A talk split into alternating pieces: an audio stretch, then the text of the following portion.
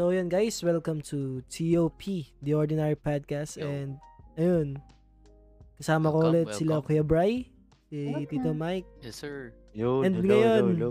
May ano, may karelyebo. Or may kasab. Relyebo eh, no? si Kuya guest. Mav. Oh, may bago tayong guest. Oo, Ayan. guess tayo. Ayan. Pakilala mo, Kuya Bry. Hi. Yan, si Ate Ange. Hi Yeah. guys. How are you? Siyang ini, Ayos lang. ano, iniirog ni Kuya Mav. Ang iniirog. Ang kasintahan Yung kasintahan. Ang cringy. ni Tito Marbs. oh, yan. Mapagmahal. Dito Merps lang sa kalam. Yes, sir. so, yan. Ano, kamusta kayo? Ayun. ah? Kamusta kayo? Simulan natin na light. Ah, ganda yun. Reserve na yun para sa isang topic sa ganun. In the near future. Kung sakali. Uy, Okay. Oh. May ako medyo gloomy ngayon kasi ang lamig ng panahon ngayon, pre. Bagong ahit Ako? eh. No? Ang lamig, no? Parang ano, hindi summer. Oo, oh, lamig. lang sa inyo, ah. Dito ang lamig eh. Malamig sa amin, naka-aircon ako eh. Sorry. Ako rin Ah, eh. Ako rin eh. Wow. Taas ng ano, kuryente namin, nagagalit Oo. na eh. Nagsalita ang mga burgis. Uh, elitista. Kaya ako ng kuryente. Elitist. Speaking of elitist, wow, wow, ganun pa ganun. Wow, so Ito yung continuation ng episode namin, guys. Na Episode 10, Ay, oo nga about pala. sa first job interview. Ngayong episode 11, pag-uusapan namin yung ano, toxicity sa work. Ang Even ina though- toxicity ba? Ang nakala ko sex education. Six- Ano, mali. Sex education. So, Kasi- ba, Tito Mike? Gusto mo ba? yung inaaral ko eh. Ah, Save next mo na yun sa episode. iba, Next sa ibang Ah, episode. next episode. Nyo yun. Ah. Mali. Sa episode Mali, 69. Ibang podcast Episode pala yun. 69. Mali, mali. Timely. Layo-layo pa yun. Oh, malayo-layo pa. Ma madami pa tayong ano, makukuhang Podcast knowledge. na tayo natin ang nung nakaraan ah. So, ayun.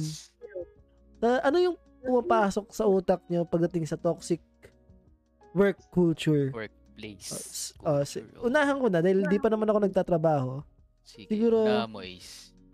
Ang pinaka Um, understanding mo dun. oh, siguro ano, pag idea lang ng work mismo, yung hindi, hindi siya specifically as a job. Kaya sa school work ganun. Meron, di ba, pwede naman siguro siyang, may toxicity dun eh, na parang kung sino yung boss, dapat sundin mo siya. Like, what? Ayun yung, ano, yung, ayun, mali pala. Nagbibigay na ako ng example. yung understanding ko sa toxic work culture, ayun, yung ano, yung, parang siya yung isang hindrance sa isang work para mag, alam mo yun, Tama. ma-excel or mag-excel yung mga tao. Parang hindi rin siya, ano, hindi rin siya maiiwasan. Kumbaga, yung toxic work culture. So, ayun. Para siyang, ayun nga, Yung malaki siyang mga- hindrance. Oo. O kaya yung mga negativities Mm. sa surroundings mo. Mm. Specifically, kung workplace, sa workplace. Kung sa school, sa school. Oh, school, Mm. di ba? Diba? Pero kayo, kayo, kayo, Bray. Ayun. O marami-rami well, ah. yun, yung toxic, yung toxicity sa workplace is yun nga, eh, yung kumbaga parang it's about sa environment mo eh. Mm. Yung mga negative, yun, mamaya magbibigay kami ng mga example. Examples. I-discuss natin. Ano pa ba? Yung mga pwedeng Ay. barriers Mhm. na nakaka-apekto sa trabaho mo, sa emotions mo, etc. Yan, yan yung mga toxic workplace culture. Ano, ikaw, Tito Mike. Yung may gap kayo sa isa't isa. Alam mo yun. Mm. Nakaka-apekto rin yun eh. Energy gap. Milo Kumbaga lang, may Milo. problema ka sa isang tao, sa katrabaho mo. Mm. Tapos nakakwento mo sa isa Iba? pang katrabaho mo. Alam mo yun? Mm. Pagmumula ng ano yun eh, hindi magandang pagkakaintindihan. Mm. Kakasiraan kayo. Mm. Mm. Ikaw, ano, Hmm. ikaw, Ate Ange, ano yung unang pumasok sa isip mo nung narinig mo toxic work culture? May toxicity sa work. Or culture, yung pag-groom ng mga team leaders, gano'n. Yun talaga yung pumapasok sa isip ko eh. Based on experience ba to? Paano nila handle yung mga, Oo naman. Mm. paano nila handle yung tao nila, ganun. Mm. Mm-mm. Tama. So, ayun. Dahil ako, wala pa naman ako experience. So, ako lang yung magtatanong. Sarap naman. Ano ba Ano? yung tanong mo, Kuya ba- Ace? based, Kuya Ace. based on experience nyo, ano yung mga, Mm. alam mo yun, karaniwan or madalas na nangyayari or madalas na example ng toxicity sa work? Alam mo yun? Ay yung mga Wala ginagawa. na ba? O, sige, ikaw. Ako, ah basically, ang mga toxicity sa work talaga is ang pinaka known talaga is yung mga horrible boss. Yung mga Mhm. strict Mm. boss. Mm. Mahirap Yan, may oo. pag-deal yan. sa mga ganyan eh, yung mga leader natin, o kaya sa boss natin. Tapos, syempre, nandun din yung toxic sa co-workers mo. Isa na Ah. dyan yung mga discrimination, Mhm. harassment, ah gossip. Ayan, di nawawala yung Oh, chismis. Pilipinas, gossip. Chismis. Taking sides. Number one cause yan, di ba? Mhm. Konting, uy, si ganito. Uy, si ganitong baho Ay. na kikilig. Si ganito, na-promote agad. Oh, Pero One year inggitan. pa lang. O, di ba? ing- Inggit, yan, selos. isa sa mga, ano yan, sample ng toxic. Um, madagdag ko lang dun sa ano, sa sinabi mong takot sa boss. Siguro no, Mm. toxic, ano siya, may pagiging toxic. Kasi, iba yung respeto mo sa boss, iba yung takot mo sa boss, di ba? Magkaiba siya. Mm-mm. Iba yung may respeto ka, tsaka iba yung may takot ka. So, pag takot yun na muna sa'yo, sa towards sa boss mo, talagang, alam mo yun, sketchy. Diba? Doon ka mag doon ka magkakaroon ng simulang maging I mean, iwas. Mm, Tama. siguro, about you, dep- ano? depende Mm. kasi sa boss pre. Oo. Kasi meron namang boss na nakakatakot, strict. Pero, Mm, ano lang, kumbaga, trabaho lang. trabaho, trabaho lang. work. Mm. Meron kasing mga boss na na, na masungit, sa mahugali. Kasi ganun talaga yung ugali nila. May ganun eh. Ah, So may difference din. So yun. Ikaw ano, Tito Mike. Tsaka Ayun, sige, go. just to add din kasi siguro may mga employees kasi na iba-iba ang personalities, 'di ba? Merong Ah. sensitive, merong kaya nilang kaya nilang i dalhin yung ganong klaseng boss. So, Hirap nun. mas mahirap Hirap. para dun sa mga empleyadong kumbaga nagiging barrier yung emotion sa kanila. Ako. Isa ako sa isa ako sa mga ganun eh. Mm. Hirap ako mag-handle sa mga sa strict na boss okay lang pero yung uga yung masamang ugaling boss yun ang ayaw Ekis. kumbaga mahirap magtrabaho pag may meron kang ganung boss Mm. sige Tito Mike Isa pa dyan sa experience ko yun, sobrang daming policies. Alam niyo yun? Oo. Hindi na makahinga yung empleyado. Sobrang dami. Parang balik ka. Ganun. Oo, di ba? Yung malate ka Okay. lang ng 15 minutes. ah Tapos, Mm. o ikaw, 15 minutes. Kaltas.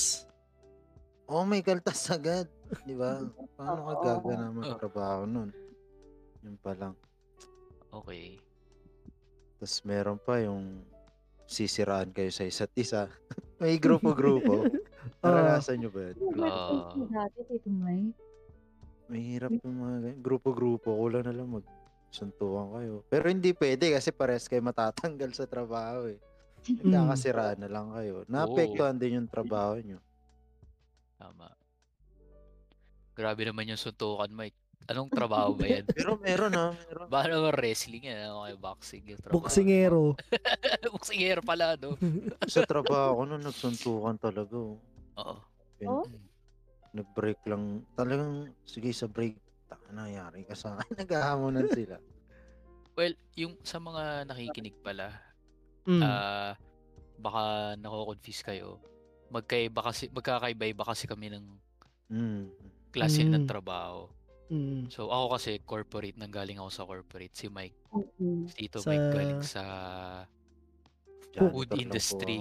food industry. So, si Ange, sorry Ange, hindi ko nakuha yung background mo. Oo. Ayun. Yun eh, halo-halo. Kung Mas maganda yan pag insurance halo-halo, ako. no? Mm. Oo. Diverse yung experience niya. Mm. So, siguro nga dun sa workplace ni Tito Mike, which is food industry, prone talaga yung suntukan. Kasi, Oo, Oo, kasi physical. ano yun eh, laging, Physical. laging work under pressure dun eh, mainit. Oo. Alam mo yun. Literal na mainit. kayo magkakataon ng pagkain. mm, sa corporate kasi, medyo eh. lang naman yung chance na Oo. magkaroon ng pisikalan. Unless- kasi sa ano eh, no? Oo. Oh, more on verbal. Unless Mm. nagkasulutan ng jowa o ng Ayun, asawa. wala. ganyan. Yan. Sinurot ng boss. Sinurot ng boss. Oo, oh, may ganun. Oo, oh, Nangyayari nangyayari. yun. Ewan ko. Sa movie, nangyayari. Nangyayari yun. Mm. Merong ganun sa amin. Pero hindi ko nababanggitin. Merong ganun, di mo maiiwasan na. talaga yun. They drop name na dapat. Di Di, ano, lang yung nangyari? Respect the privacy of the Ayo, person. tama, tama, tama.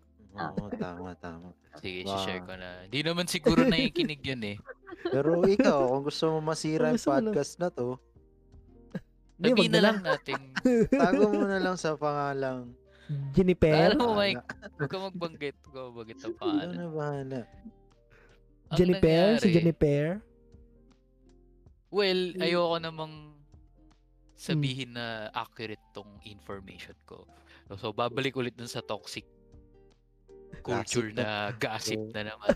Gossip Pero na yan. na-proven naman na nangyari talaga. Nakita Mm. namin yung result. So, nangyari kasi, buntis niya yung sa ibang depart. Nakabuntis siya sa'yo. Taga ibang department. Ay! Mm, Oh my God. Chika. Oh Oo. my. Nagiging At startup tapos, na to, ah. At the same time, meron siyang girlfriend sa same department niya. Ay, Oh my God. Ah, Uy, grabe. yung naabuntis na yun, boss yun. nako. Ay, Ay, sir. Bakit, sir? So, meron Okay. namang uh, result. So, na, syempre, naghiwalay na sila. Tapos, tumama na siya dun sa. Salamat, Manay boss Ano? Manay Oh. Lolits. So, sa- yun. Yung chika. Na masyadong sensitive yun, guys. Mm. Pero Grabe. aminin natin, aminin natin Ano nangyayari siya. Aminin natin na nangyayari talaga siya, no? oo. Nangyari talaga siya, promise. Pre. Kahit yung boss to employee, yung nagkakaroon ng, Mm. alam mo na, Na Affair. Ano, office affair, kumbaga. mm, pwedeng in- intimate shit, mga ganun. Timasi, may mga ganyan, pre. Hindi nawawala yan. Ito ano, nag-search ako na ito yung seven concerning signs. ng- Sabi na, parehas tayo. Sinerch eh. Anong link yan? Pasend naman. Ito, ito, susan ko. Susan ko, syempre. Yung sige, iba sige, yung share mo takot sa respeto sa boss. Puta, alam ko yun ah. Pares Okay, kayo go. ng, ng, ng site ah. Ito yun. Seven concerning signs ng toxic work culture. Ito yung ano, yung makikita natin na tayo na nagiging ano na, nagiging toxic na yung trabaho natin, yung environment natin. Ito yun. Dahil, based sa ano na to ah. So magbigay lang kayo ng ano, idea nyo or insights dun sa mga under dito. So yun. Low morale at work. Ayun. O moral. Oh. Muran. Syempre, yan na yung mga, yun nga, yung sample kanina kay Mike, suntukan. Mm. Suntukan sa workplace. no?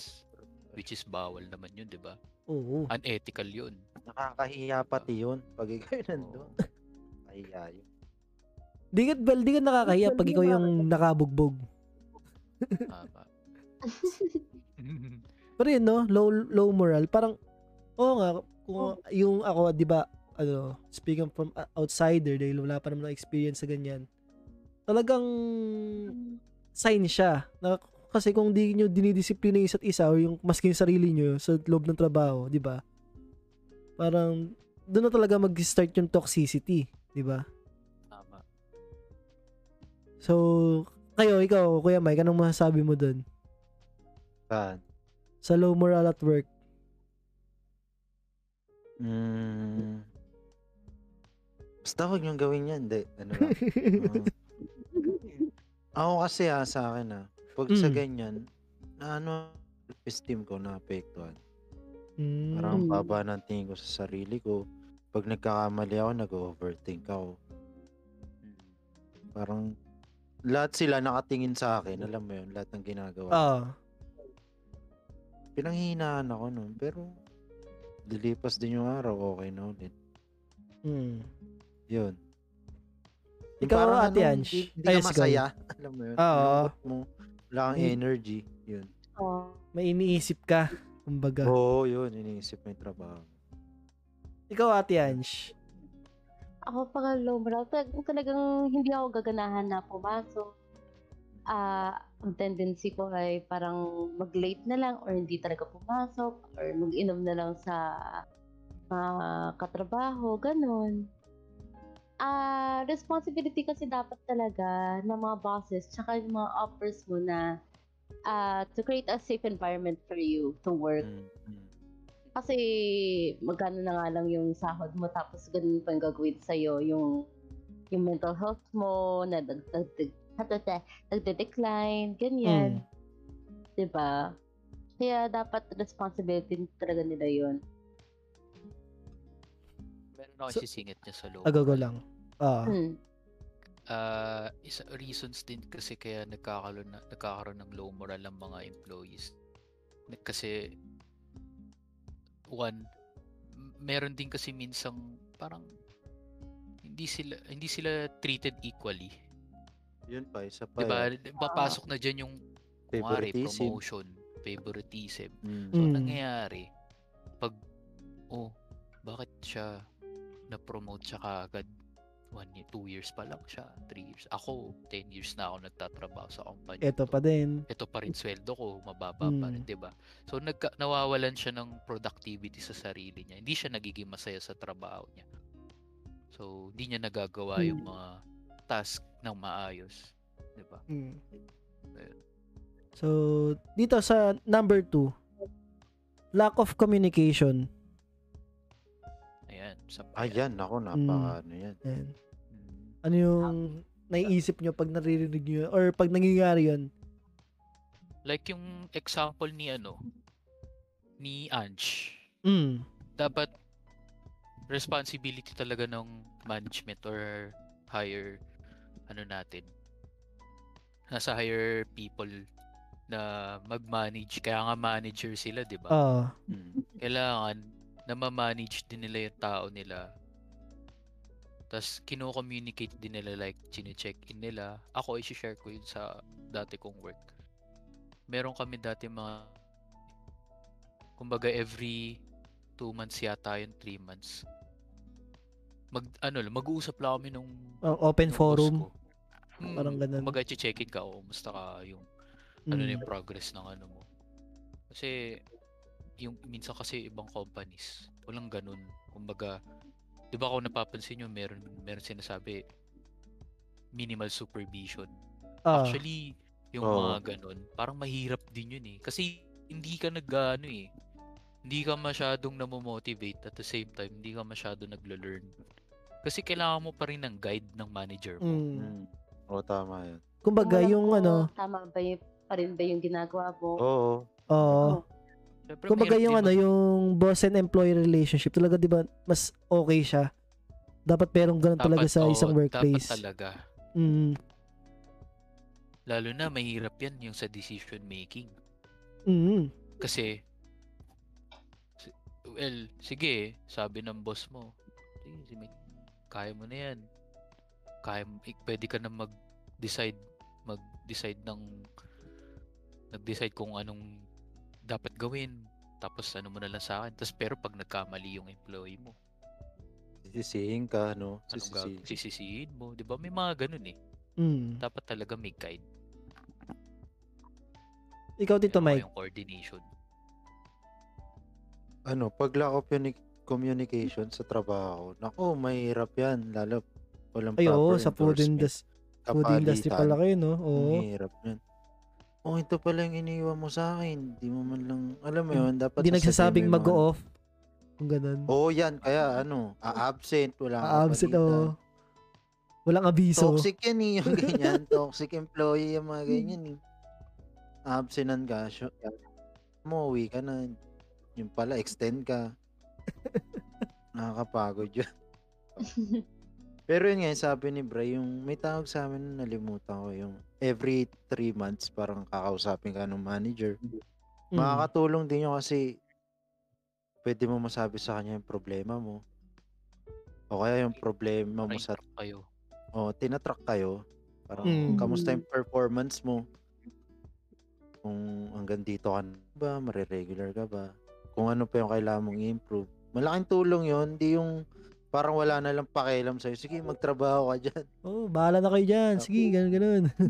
Kasi mas nakakatakot yun. Baka kasi kinabukasan wala ka ng trabaho. Tanggal ka Mm. na pala. Tama. Yun. So, kailangan talaga communication. Hindi lang sa manager, pati sa mga katrabaho mo. Oo, sa buong Mm. team dapat. Mm, Oo. Healthy. Mm-mm. Yun. Ikaw, Ate Ako Ange. meron akong i-add lang. Ayan, Ah, sige, sige, go, after ni Ange, may add ako. Ah, sige, Ate Ange. Ah, okay. Sorry, Iba sorry. yung experience ko. Ano yan? Um, Yung gan kasi, yung sa lack of communication kasi, grabe yung ganun, experience ko doon. Um, pagka magkalayo yung ganun, yung ideas ng both manager at ng employee, doon pumapasok yung mga rumors, yung mga gossips na yan, tapos yung na-undermine ka as an employee. Mm. Oh, tapos, ewan ko, ang pinakamaganda lang talaga dyan, yun nga, katulad kay Kuya Bry, na kailangan may 3 months or dapat nga monthly nga na check-up eh, na kung okay pa ba yung employee mo, ganyan. Kasi, hindi lang naman yung kanyang skills yung dapat mong agapan eh, pati na rin yung well-being niya as an Mm. employee, as a friend na rin, di ba? Ayun. So, ano, yan? ano yung idadagdag mo kay Bray? Mer- meron lang akong ibibigay na guide. Kasi Mm. 'di ba, dun sa episode 10 natin, nagbigay tayo ng mga advice mostly for mga fresh grad, yung mga magtatrabaho, mag first time nila work sa corporate. When it comes sa communication, ano, mahirap mahirap talaga makipag-communicate sa mga boss. Kahit ako. Kasi na, nauuna dyan, syempre, yung lack of confidence eh. Tsaka yung Mm. fear. May, may, may ganun talagang feeling eh. May hirapan ka mag, kahit, Mm. kahit yung mga simpleng tanong lang. Kasi, napansin ko lang ah, yung minsan yung mga tao ngayon, yung mga employees ngayon, takot na magtanong. Kasi pag sa Takot ma-judge. namin dati, oo, kasi takot ma-judge or na, nagkakaroon sila ng anxiety na baka mali yung mali yung tanong ko or pang tanga yung sorry for the word pang tanga Mm. yung tanong ko natatakot silang mapagtawanan lalo na kasi may mga ganyan mga seminars minsan sa company tapos pag may yung yung speaker di magsasabi siya na may any questions walang walang nagtatanong walang nagre-raise ng hand meron pero konti lang Baka isipin nila na tanga yung magtatanong, ganun. Oo, natatakot Oo. sila. Kahit ako guilty ako na minsan natatakot din ako pag maraming tao. Ang ginagawa ko, and sa end pag sa end ng seminar, doon ako nagtatanong. Yung tipong kami lang nung speaker. So ah, guide, Mm. kumbaga kailangan talaga magkaroon kayo ng confidence sa communication sa boss nyo kasi sobrang importante nun. Mm. Kasi kung lalamunin lang kayo ng fear nyo, may hirapan kayo mag-work. And another tip, pag nasa corporate na kayo, huwag kayong makipag-verbal agreement.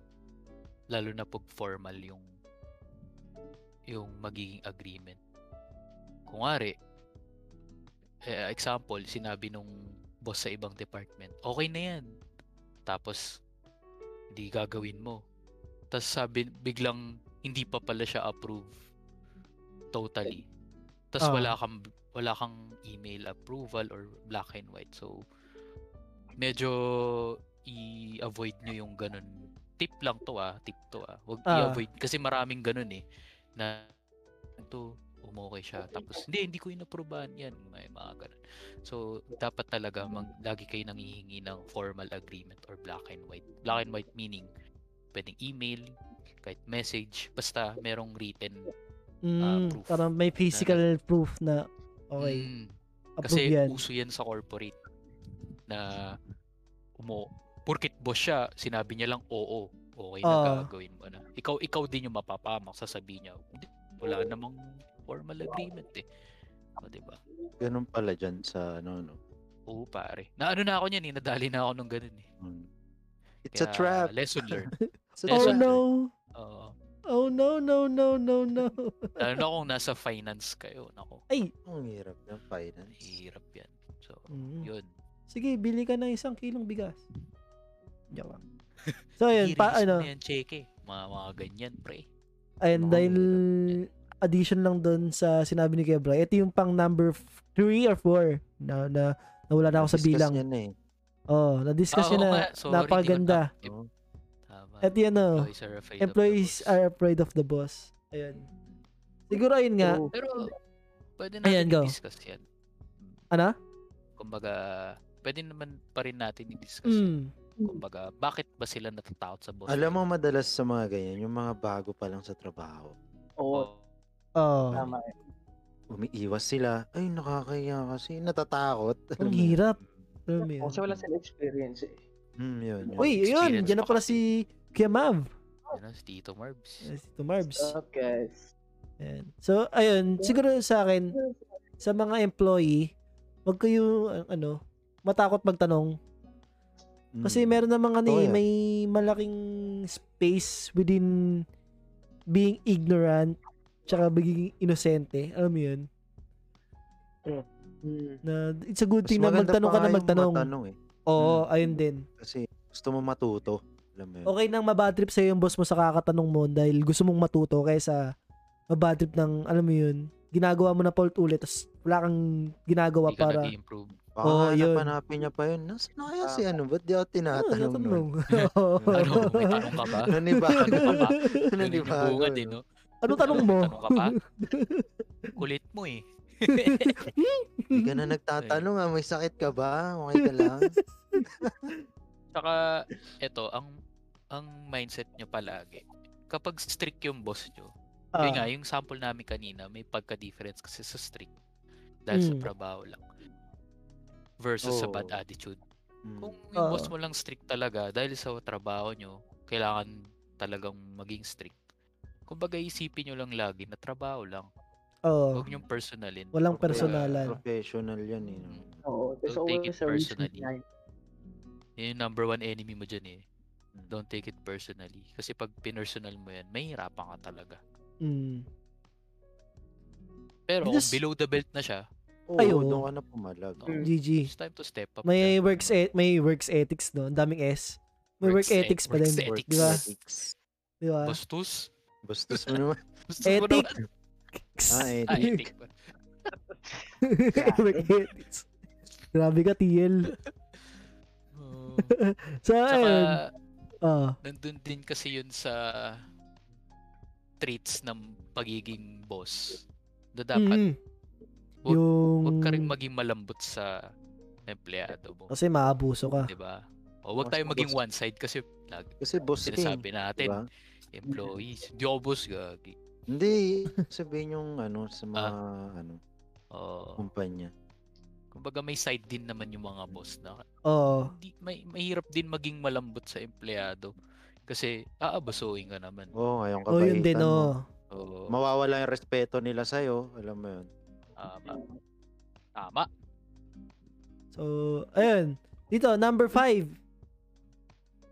Nasabi na to ni Tito May kanina, insistence on policies over people. Tama. Uh, yung napakaraming polisiya. Mga ah, Batas. daming Daming batas. Batas. Totoo. Oh, Pag ganyan nasasaka lang empleyado naman. Sa Siguro- mga ano dyan, kumpanya, wag nyo naman sakalin yung mga empleyado nyo. Siguro ano, magandang maganda yung mga policies na i-push sa mga taong alam mong ay hindi nagtatrabaho. Upal. Alam mo yun? Alam mo Oh, yun, yung Mga alam mo tamad, kupal, mga tamad. Alam mo yun.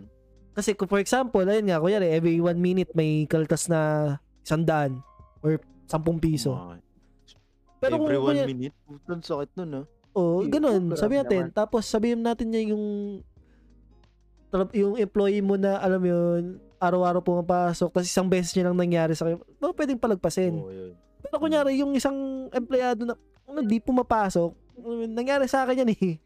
Hindi pumapasok. Ginawa ko. Ay na. May bell, may policy. Oo. ayun, lagyan ng ultimatum. Sundin.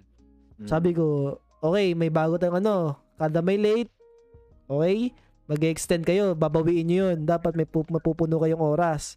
So, kahit isang oras kayong late, kaya 8 to 5 ang pasok nyo, isang oras kayong late, 9 kayo pumasok, 6 out nyo. Ganun. Ganun lang, basic lang. Para at least, bayad yung oras nila, di ba? Di sila pumapasok ng oras. Yun. Pero nakakabati pa din. Kasi may di mga pumapasok. So, Buti na lang maluwag yung company ko dati. Ano yung ano Okay nila lang dun? malate. Policy Hindi, nila. hindi sila nagbe-base sa late. Pero pag na-late ka, for example, 8.30 a.m. pasok mo. Mm. Pasok ka ng 9. So dapat, pwede ka mag-out ng 6. Six. Kukompletoin mo. Ah. Buti ganun, no? Maganda yung ganun. Oo. Kumbaga, ano siya, flexi time. Tawag. Pero yung iba no, kaltas Pero hindi talaga ng kaltas, you know. Ganun. Usually, nag-implement ano. ng ganun mga, ano eh, international companies. Mga empleyado naman, wag nyo rin sagaya, sagarin Sa garin, yung mga, oo. Oo, wag din mga kayo late lagi. pinapasuhan nyo. Eh. Kaya nga tayo nag-apply ng trabaho para kumita, hindi maging pasaway. Tama. Mo yun? Tama. Kumbaga, Mm. unfair din naman sa employer nyo, di ba? Binabayaran ka naman nila eh. Saka, Para sa trabaho mo, di ba? Kasi Oo. isipin nila, ano, walang respeto tong empleyado na to, parang binabastos ako neta. Di ba? GG to. Oo. Saka pumirma ka ng kontrata eh. So, nasa kontrata na susundin mo yung policies namin, di ba? Mm. Babayaran ka namin. Yun ang kontrata. Ah, mukbang ah. Sorry, sorry. go lang, go lang. Ako din naman eh. Kumain ako. Binumute ko lang. Kumain ako ng put putlong. So, ayun, no, talagang okay yung policy pero ginawa yun para patinuin yung mga tao eh, di ba? Uh, Kaya, pero wag naman i-push na i-push yung kunyari isang minuto lang, okay, tama na yan. Gan- Ganito na, may policy tayo. Di ba?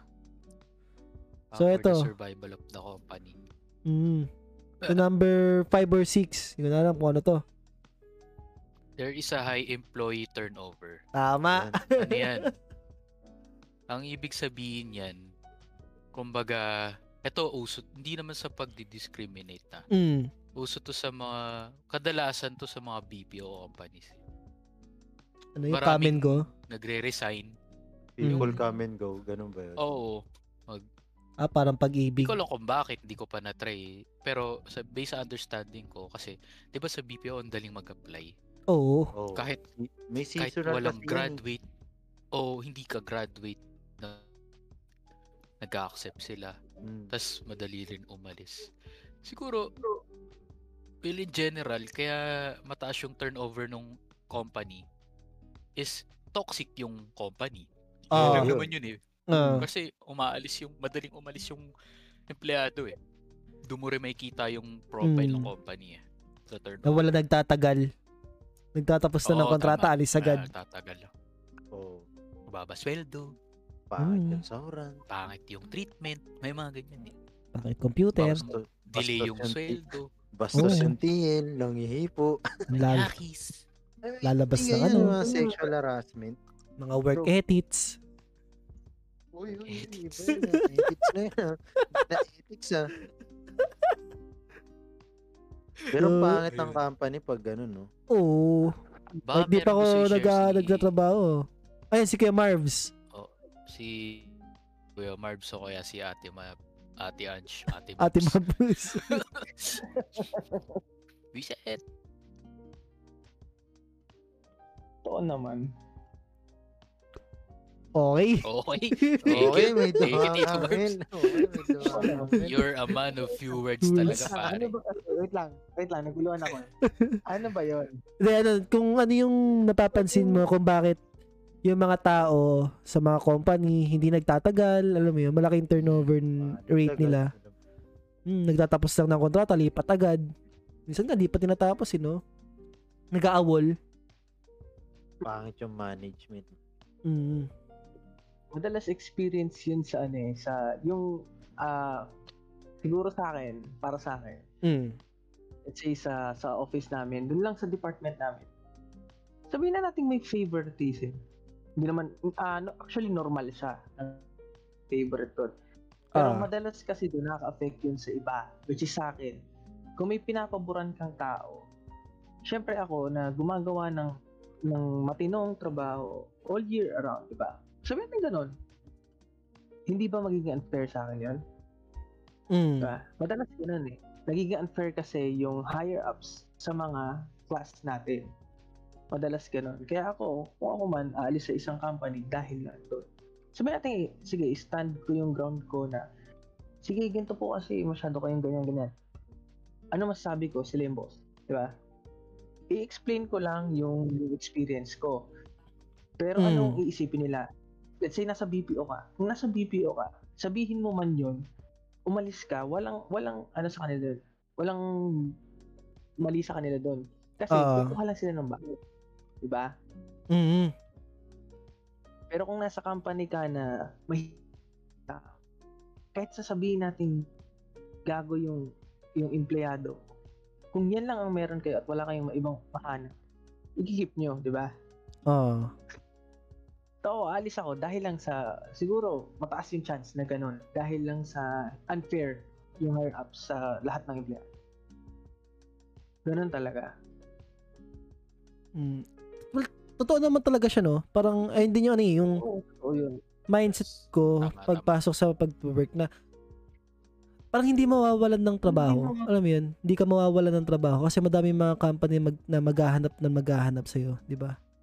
It's just a matter of anong company yung magpapastay sa'yo dahil alam mo yun, may magandang incentives, may magandang ganto, maganda yung environment, di ba? Pero may pressure din dyan, Ace. Ano Lalo yan? na pag may edad ka na. Mm. The Oo, older you Ay, get, oo, no? the harder you... Oh, dito sa Pilipinas, bakit Dito yun. ganun, no? Oh, pressure yun dito, min. Lalo may mga edad na. Parang, Kasi sa co- sa corporate ang Ah. unang tinatanggal talaga diyan is yung matatagal na. May ganun may ay, ganung ano ganun eh. pala dyan. May ganung Ano, baduy. ah tawag dito habit na yung, yung mga ano, company. kunwari sobrang matatanda na or ano yan eh nangyari yan kapag nagkakaroon ng ah kunwari binili yung kumpanya nyo. Company A binili si Company B. Mm. si Company B, i-adapt nila yung policy ni Company A. Syempre, binili, di ba? Ah. So, ang nangyayari, syempre, si Company A, may mga boss na yan. So, tendencies. So, ang mangyayari, tatanggal nila, tatanggalin nila yung mga boss dun sa Company B. Yun yung mga unang tinatanggal nila. Kasi, redundant eh. Hindi mo pwedeng dalawang boss eh, di ba? Oo. So, ayun. So, pag tinanggal sila, it's either magre-retire sila or lilipat sila ng ibang company which is mahirap din, 'di ba? Mm. Kasi boss eh. May, mahirap maghanap ng posi- position na yung pang-boss talaga eh, yung mga executive. Kasi Oo. hindi naman yan baga yung ratio niyan, 'di ba? Is ano lang, Sobrang eh, liit. sobrang low, man. Mm-mm. Hindi naman pwedeng dalawang CEO, dalawang vice president, mga mga ganyan eh. Dalawang manager. So yun. So, di- SKL. ayan. Thank you. SML. Thank you. Share mo lang. Ito ano, next sa ating list, there are cliques and groups in the office. Ayun nga, nasabi nga ni Tito Mike na may, alam mo Cliche. yun, Cliche ba yan? Clicks yan. Ah, clicks pala. Ano yung nabasa? May nabasa akong cliche. Hi. Hi. Sorry, sorry. Click Hi. Oh my God. Clickies. May parang Clickies. may nabasa akong cliche. Shit. Baka sa mga, Ewan ko sa iba nga. Ayan, so yun, cliques and groups in the office. Siguro ayan nga, nasabi nga ni Tito May kanina na, Hmm. yung ano, yung ay, grupo. May grupo-grupo, kasi na nagsisimula yung mob mentality. Diba? Oo. Na, ay, tayo na. Yung kagabi lang kami lang desk ko, kami lang row, oh, iba yung performance nila. Oh. Diba, mga ganun. So kaya, na-experience Ano na sa ba yan? Na-experience nyo na ba yun? Oo, meron. Yung sasabotahe yung gagawin mo. Alam mo yun? Hmm. Meron. Sa ship Ako mo. wala pa pero Nakikita mo. blackmail. Yan, Ah, blackmail, blackmail. pare. Hmm, blackmail. Paano? May- Paano? Paano blackmail? Pag nagsumbong ka, tatanggalin kita sa trabaho. Ah, ay, nako, takot naman nako. Ah, mga ganyan. Work ethics. Sa atin lang to ah. Sa atin lang to ha. Pag malabas to, Ba't po nakalabas titi nyo? tanda mo akong boss dito. Lang kita. Sanay na sanay ah. Sanay na sanay ah. Mga napapanood ko lang eh. Mga napapanood Parang, ko lang parang sa ikaw yung ng blackmail ah. Oo? Paano rin? Ano yun? Na-interrupt ka namin, Tito Mike. Nangyari na sa'yo yan? Oo, may nangyari na sa trabaho ko nun. First hand na naranasan mo? Madalas. Lalo pag kunyari, ikaw galit ka sa isang tao. Kusina to ah. Ah. Bad trip siya. Tapos, eh, magpalitan sila sa station na yon. Mm. Hindi siya pinakapan ng ano, mga hiwang gulay. So, na bad trip yung panggabi. Parang iniwan na lang basta yung yung opening shift. So, nagalit yung isa. Kaya nung pronta siya nung sumunod na araw. Alas magsuntukan sila. ng bulbul yung salad.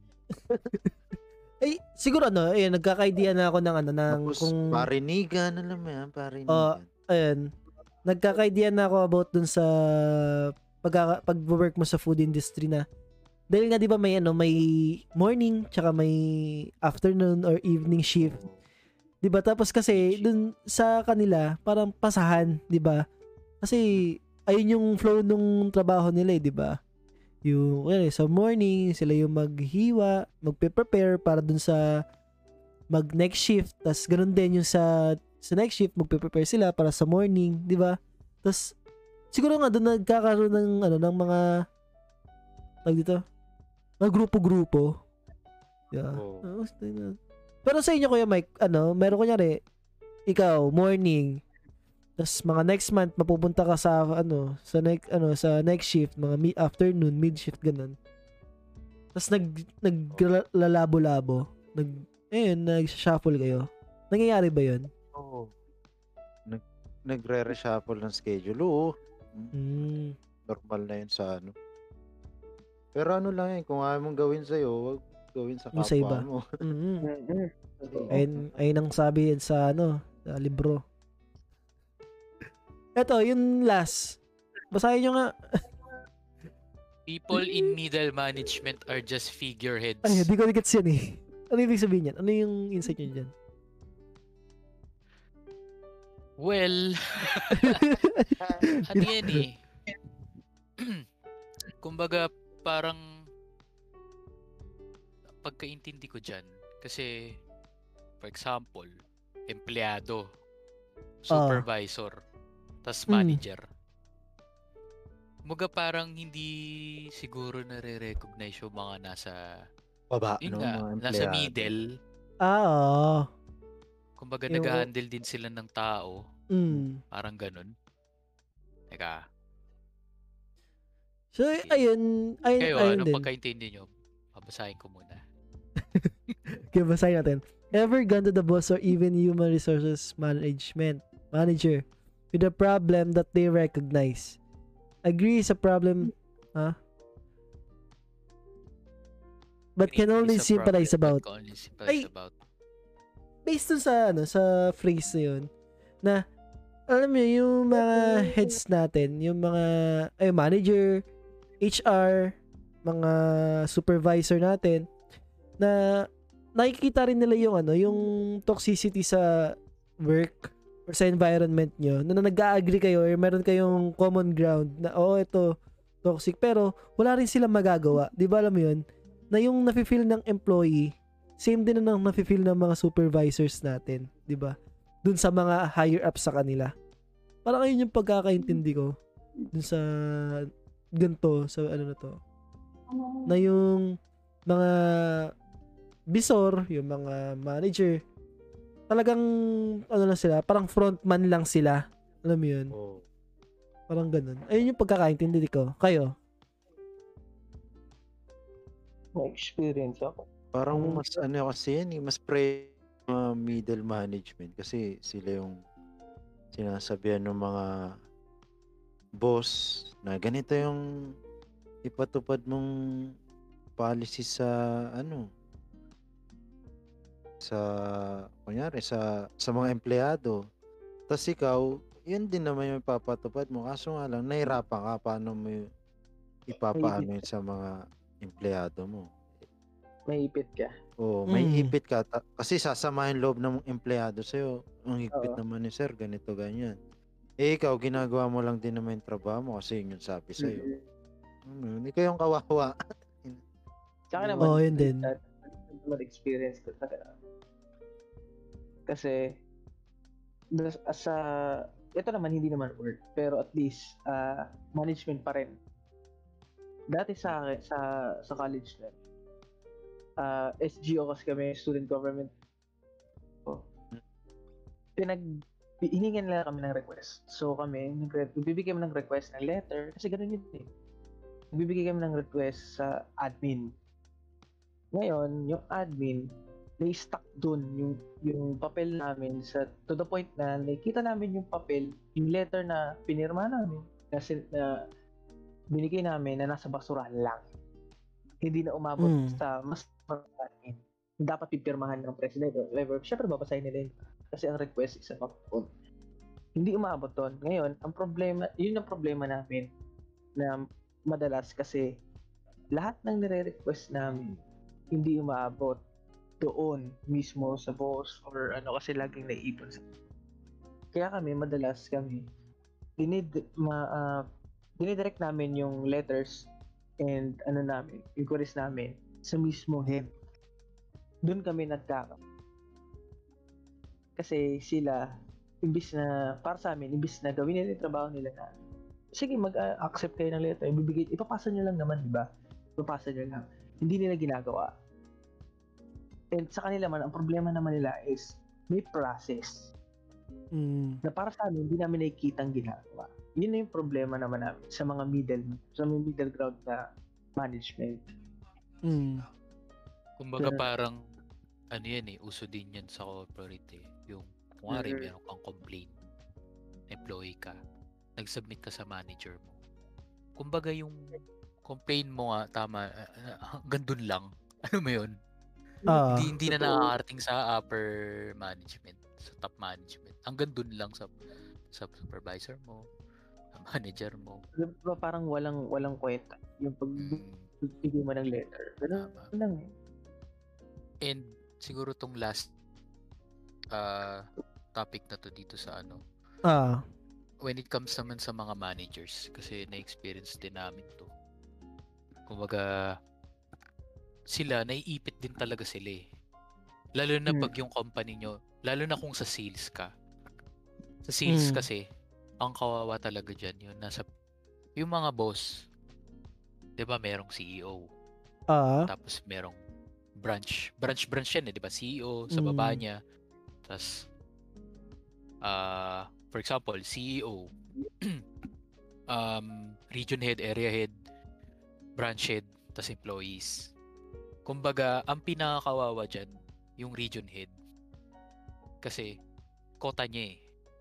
Ko, kumbaga, itong area na to, hawak niya to. Tapos sa area na nandun ka empleyado ka niya. Ikaw yung nasa pinababa, for example. So, syempre, ipupush ng region head yung nasa baba niya. O, dapat ganito gawin. Tapos ipupush naman yung area head yung nasa baba niya, which is yung branch head. O, i-push mo yung mga empleyado mo na ito yung i- i-produce natin. Mm, I-meet natin. So pag hindi na produce nung mga employee, yung mga nasa baba lang, yung mga rank and file, hindi naman sila yung hindi naman sila yung kawawa eh. Ang kawawa yung nasa taas. Ah, Tsaka, syempre, may competition din kasi dyan. Na, for example, si region head ng Laguna, si region head ng Metro Manila. May competition yan. Kumbaga, pagalingan eh. Ganun na nangyayari dyan eh. Syempre, kung di mo na-achieve yung quota mo, di mo na pakota yung area mo. Di ba parang, tas yung iba, sobra-sobra. Di ba? Syempre, nandun din yung pride nila eh. So, kaya nagiging strict talaga sila. So, in relation dun sa topic na tong middle management are just figureheads. Kumbaga, understanding ko lang ah. Kumbaga, dun sa example ko, minsan kasi, meron kasing sinasabi na numbers game. mm, Kung naiintindihan nyo yung numbers game. Kumbaga, nawawala na yung sympathy. Alam mo yun? Mm, mm. Nawawala na gets, yung gets. kung ari, o sige, sabi ng boss mo, sige, maaawa ko sa'yo. Pero, in the end, ano bang titignan ng mga boss natin? Di ba yung Yung output natin. quota, Mm, yung output, Totoo. walang magagawa yung Kahit yung awa. mo, oh, explanation mo, yung think out of the box mo, yung mga ganun eh. mm. Pero hindi ko nilalahat ah. Pero Yung marami. Mga ganun. Hindi nilalat pero Kumbaga marami yung na. chances mo na, well, nandun yung effort. Mm, Hindi na lang sa boss mo. May meron kasi na hindi nila kinakount yun. Mm. Count talaga nila numbers game. So, kawawa din talaga yung mga nasa middle management. So, ito, ano, so dahil ito yung last topic natin or last na pag-uusapan natin. Ano yung effects, di ba? Effects na sa atin ah, or sa inyo ah, ng pagkakaroon ng ano, ng toxic na ayun, work environment. Ano yung epekto nun sa inyo?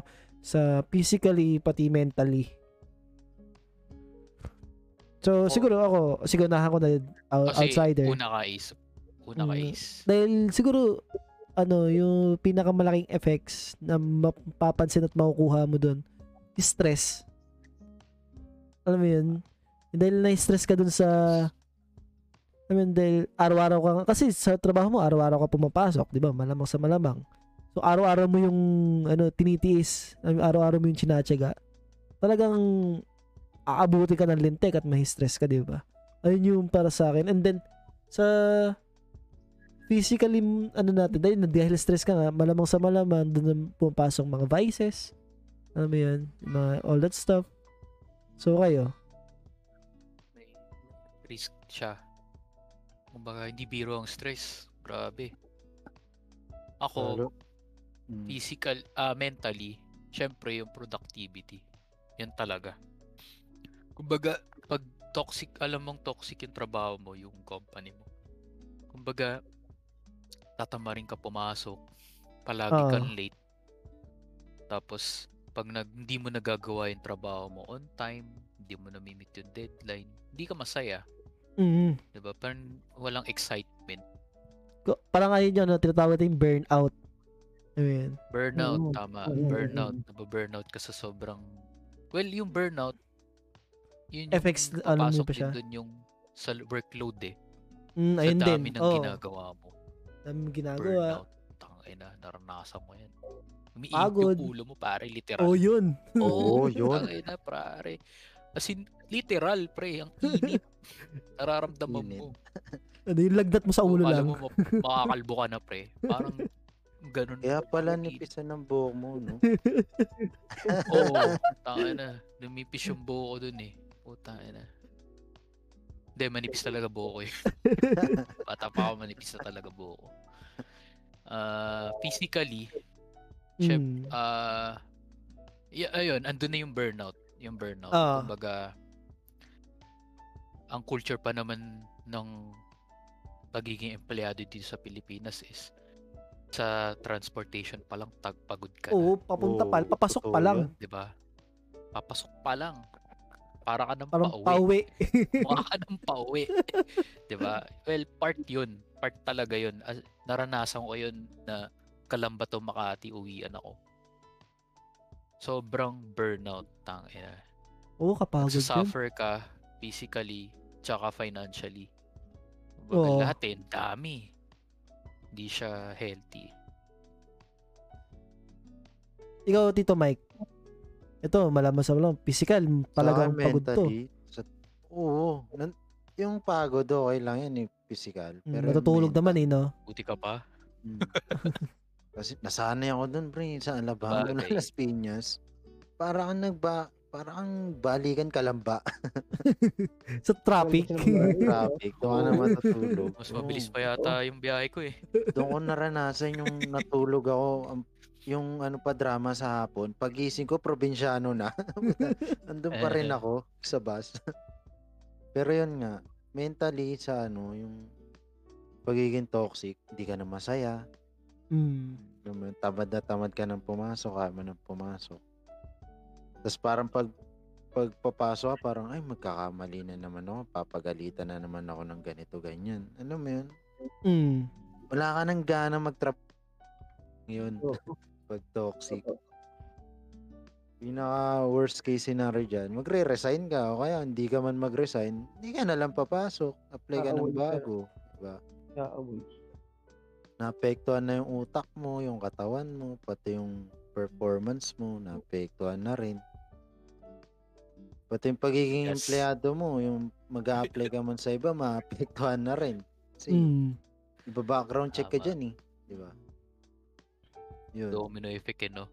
Mm, mahirap, Mm. mahirap. Lalo dito sa Pilipinas, no? Oo. Parang Kaya, nag-a-apply Dami para maging eh. artista.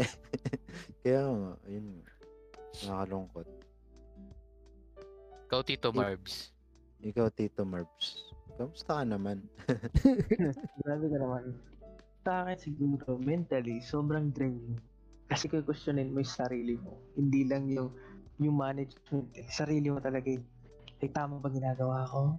Mm. Mm. Kung pagpiprint ko, eh, tama, hindi mali ba yung file na na ako? Laging may question. Dumadami yung Mm. question sa sarili. Madalas, yung paggising mo pa lang, di ba? Questionin mo na sarili mo, papasok pa pa.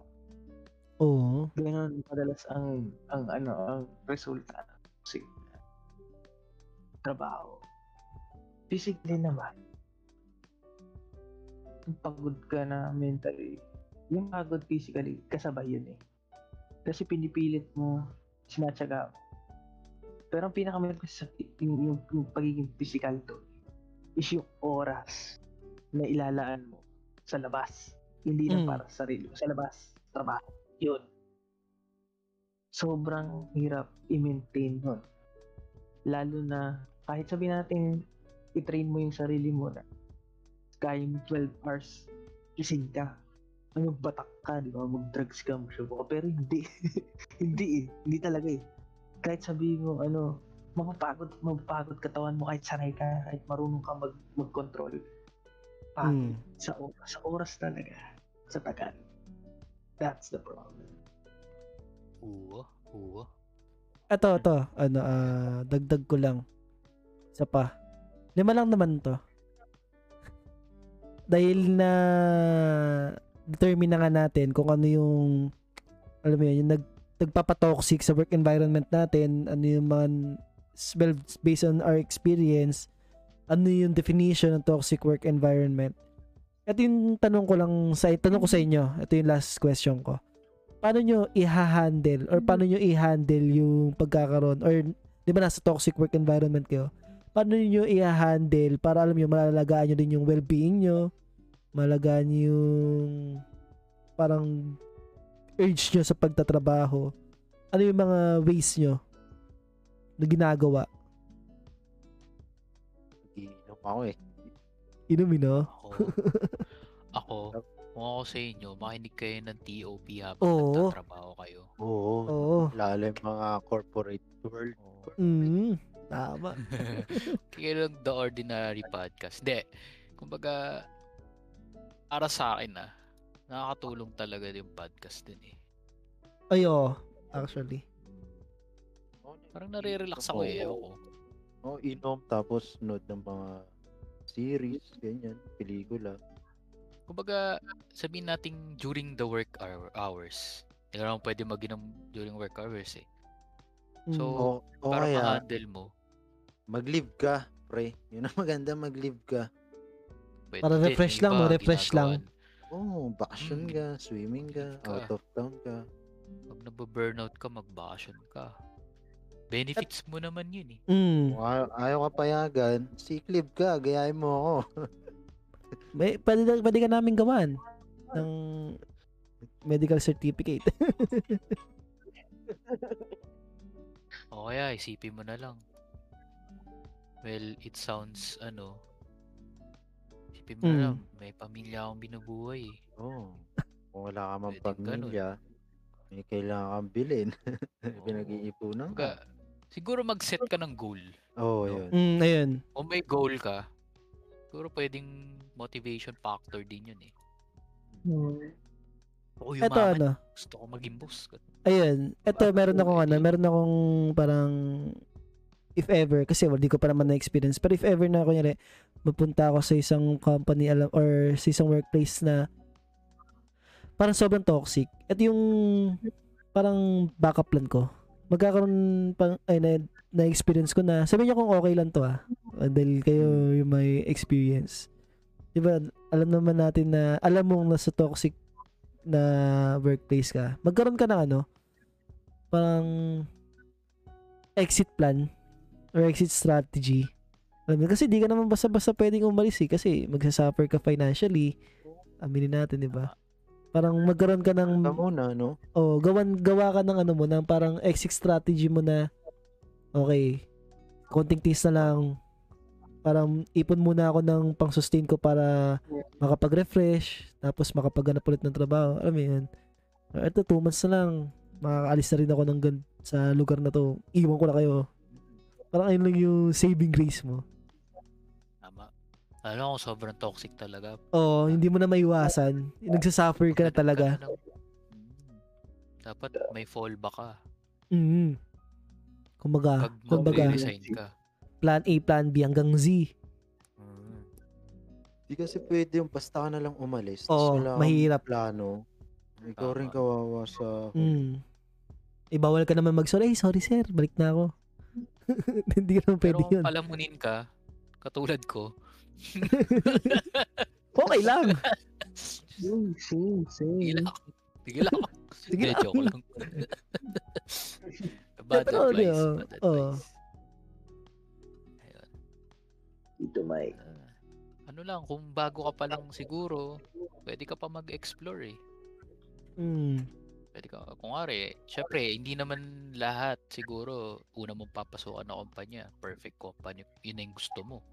Yun yung Mhm. perfect company.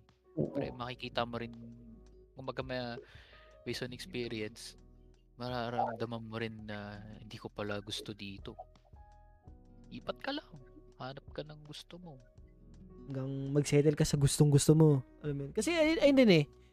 Hindi mo masama Siguro- lumipat ng company. Kung gustong gusto mo yung trabaho mo, kahit toxic yung nasa paligid mo, mag makakalabas at makakalabas ka pa rin ng positive vibe eh. Alam mo yun? Tama. So siguro it's, a, Oo, it's a good tama thing. yun. Maganda yun na kahit ano, wala akong pakikang toxic, nag-enjoy ako sa trabaho ko. Di ba? Tama. So, Siguro mahirap. Mahirap siya i-advise siguro sa mga bago. oh, Oh, baguhan. Oh, malamang sa Kasi- malamang.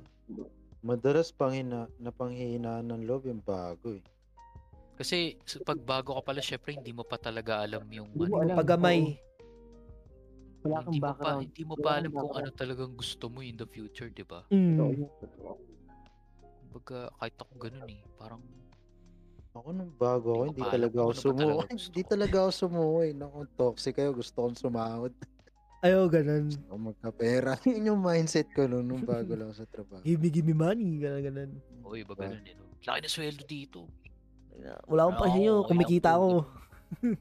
Sweldo. Parang si Chad. Nakasweldo nun eh. Parang yan. Six Oo. digits. 60. Mm. Mm. 900,000, no? Grabe, no? 900,000. Ito, meron tayong live guest. Live audience Ah. pala, sorry. Sabi niya, toxicity on work pag iniisip mo lang karir. Oh. Living for work. Bakit naman dyan? Grabe ka naman. Kayo, agree ba kayo dun? Hmm. Hmm. Hmm. Ako, somehow, pero kasi, Tama, oh. You work to live, not the other way around. pero hindi ba pag winark mo yung career mo, nandun yung pera? Di ba? Oo. Oh, oh, away oh, away oh. Labas kami dyan ah. Kasi kumari, Yan, perspective, yan. binalan nating backroom ka, Mm. tapos, sige, sabihin mong, hindi ko isipin yung career ko. Okay na ako maging back. Pagkato sweldo ko. Hanggang dun lang yung sweldo mo, di ba? Parang, ako ah, yun yung pagkaano ko ah, na may mga ganong kasing tao na okay na sila sa ganong position lang. Masaya na Mm. sila dun. So, sumisweldo sila. Pero, syempre, kapag hindi ka nag-move forward, hindi rin nag-move forward yung sweldo Career mo. mo. Di ba? Ka na lang, masaya ka na sa ganun lang. Alam mo yun? Oo. You are paid for Mm. yun nga. Kung Nakakasawa kang- naman kung doon na lang. oh, if follow mo yung career mo, gusto maging Mm. CEO someday, gusto maging gusto magkaroon ng sariling kumpanya. Mga ganun, di ba? Mm. Doon yung pera. Natanong mo na ba, Bryce, sa sarili mo na hanggang dito lang ba ako? Mga ganun. Nung una pre, ganun ako. Ayoko umalis sa comfort zone ko. Mm. Kumbaga, parang ayoko mag-explore ng higher opportunity. Alam mo yung ayoko mag-explore ng Parang settle mas na. mahirap na Ah. opportunity kasi takot ako. Ganun ako. Gusto ko ito lang. Dito lang ako. Pero yung pare sweldo hindi lumalaki. Pero siyempre, hindi pala. yung needs mo eh. Yung needs mo pare, lumalaki din yung ano mo eh. Cost of living mo eh. 'Di ba? Lalo na, hindi naman tayo forever palamunin. Kailangan mo na rin mo. 'Di ba? Tapos eventually magkakapamilya ka. So, kailangan mo talagang mag-step up. Kailangan mo ano, wag kang wag kang pumirmi sa segunda. Magtersera ka. Mm, Hmm. Totoo. dami na sinabi ng live budgets natin. Mm. Kaya nga eh. Ako kasi alam ko kaya ako naman yung next step eh. Ayoko lang mag-work. Gusto ko lang kumita ng madami. Tama naman. Oo, tama naman. Kumbaga may kanya-kanyang diskarte naman. Mm. Si Chad, may ano yan eh. Ano? Mm. Ah, Six digit? Oops. Six digit? Nasasabi ni Chad yan kasi 6 digits na siya eh. Madali na lang yung sabihin yan eh. Uh, so, Sabi ayun guys, naghihin- niya ako eh. naghihintay kami ng reply niya. Mm. Chat, pag-aralin mo ako, Chad. So, Haba kaya ano yun? oh. Ayun. Last words nyo, last words. So, ako muna. Ah, Ayun, siguro sa akin, una akong Takeaways. na-experience yung mga toxic, yung sa ano, yung toxicity. Tayo na mo, Chad. Na-experience yung mga nasa na-experience namin ngayon. Ano lang, konting, alam mo yun, pang-unawa. Kung kaya mo, kaya mo. Kung hindi, alis ka muna, pahinga ka muna. Okay lang naman magpahinga eh. Ayun lang. Tama. Kayo. Ako last words ko. Kung toxic yung trabaho mo ngayon, tisin mo na lang. Mm. Kasi pandemic eh. Oh, Oo. oh, mahirap, Oo, no? Hindi, Mahirap. seryoso. Mm. Ako. Ang hirap. Mag, Ako ang hirap maghanap ng trabaho. Pero pag may dumating naman, alam mo yun, parang, basta, ano rin Mm. akong labo ko rin eh, no? Tinatanggihan ko. Pero kasi, ako kasi may preferences eh. Kumbaga, personally, okay lang sa akin na mag mamili sa status ko ah. Di ko nilalat na gano'n ah. Pero kung nga meron kang family, meron kang binubuhay, ganun. So, tiisin mo na lang yung work mo ngayon. So, toxic yan. Kasi mahirap mag magtrabaho, pare. Ngayon, sa ngayon. then, siguro, para makapag-cope with toxicity sa work, kumbaga, self-help. Self-help. Kailangan mo ng self-help. Tiisin mo yan. Gawa ka ng Mm. divert mo yung focus mo pag nasa-stress ka ka ng mga way na ano ba mga way na pwedeng ma-relax ka Tawag diba? ka sa bus. Bago mo eh. Uy, easy. Uwi. Ay, easy, easy. Sorry, sorry. Mali, mali. Ibang podcast pala yun. ah, pwedeng isip ako isipin mo lang yung family mo yung anak mo di ba pag nakita mo lang pag nakita mo sila Tanggal ang pagod. relief na yung pagod mo ayun pwede ka rin mag-inom ako dati ginagawa ko yun pag bago umuwi to two Two bottles bats. ako two bats lang Pamparelax. Bukas ulit. ayun Ikaw, Tito Mike. Last word. Hindi kasi may iwasan ng toxicity sa trabaho. Kahit saan pumunta, meron yan eh. Ano lang. Yun nga, kung gusto mong umalis, eh, dapat may plano ka bago ka umalis. Kasi pag umalis ka nang wala kang plano, ikaw yung talo. Eh, Oo. Sa una, mahirapan yung kumpanyang pinapasuhan mo kasi wala wala ka pang kapalit. Pero eventually, ikaw pa rin yung kawawa eh, bilang empleyado. Mm. Kung nandun ka na sa trabaho yun, tapos talaga nahirapan ka, iisipin mo yung pamilya mo, bray. tama Isipin mo yung binubuhay mo. Isipin mo yung goals mo. Ano pa yung gusto mo mangyari. Mo yun? Tsaka hindi naman porket toxic yung pinapasukan mo, eh, wala ka ng kaibigan dun. Siyempre may makakaintindi at makakaintindi pa rin sa'yo. Kaya magdasal kayo lagi. Hindi kayo naniniwala sa Diyos. Kayo yun. Ako naniniwala eh. Mm. Yun. o baka Dasal may kayo. mga baka may mga atheist na nakikinig Mm. Yun. Dasal So, lang. Kang susuko. Dyan. avoid mo lang yung mga Mm. negativity Oo. Ikaw ano? positive ay ay ay Tito Marbs. Last words. me, last word siguro. As much as possible, enjoy the little things. Mm. tama because every little thing It's gonna be alright. is gonna be alright Okay. Don't worry. alright alam Ayun. mo sana kasi Diba, Nagsasalita yung isang nat- gumagawa ng pera Sasalita Mm. sana yung isa dyan, hindi yung puro, ay Ano? sorry sorry sorry parang di. Ina nyo. Ano ba viewers ha? Mura pa. ito etong yung napakinggan nyo yung nagsalita yan boss yan eh Yan Mm, talaga boss yung boss amo. yan boss yan CEO yan eh, CEO. Boss ng boss. Hindi po ako boss. Ako Boss ng- Boss ng boss. Minsan po nangihipo Messenger. ng mga ano namin. messenger Mga kuyang messenger. Minsan po kasi nilalabas nila dun sa may ano. Tapusin na natin to.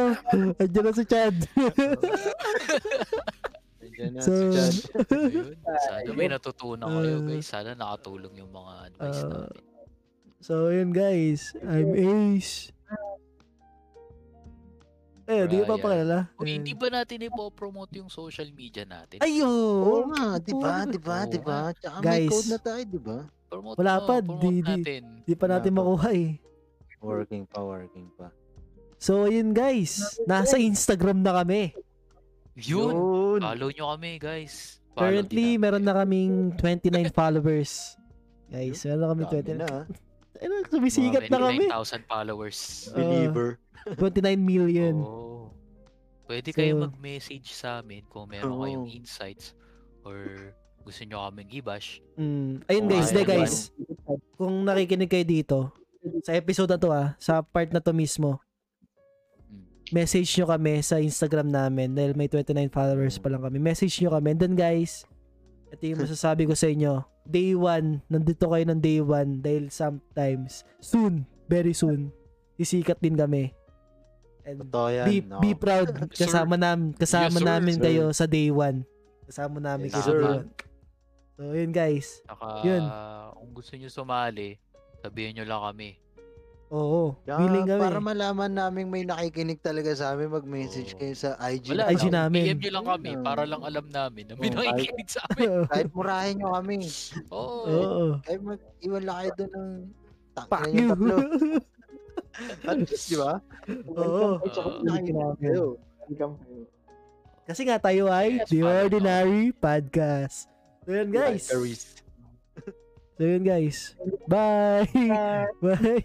Salamat, salamat, Salamat. Salamat. Tang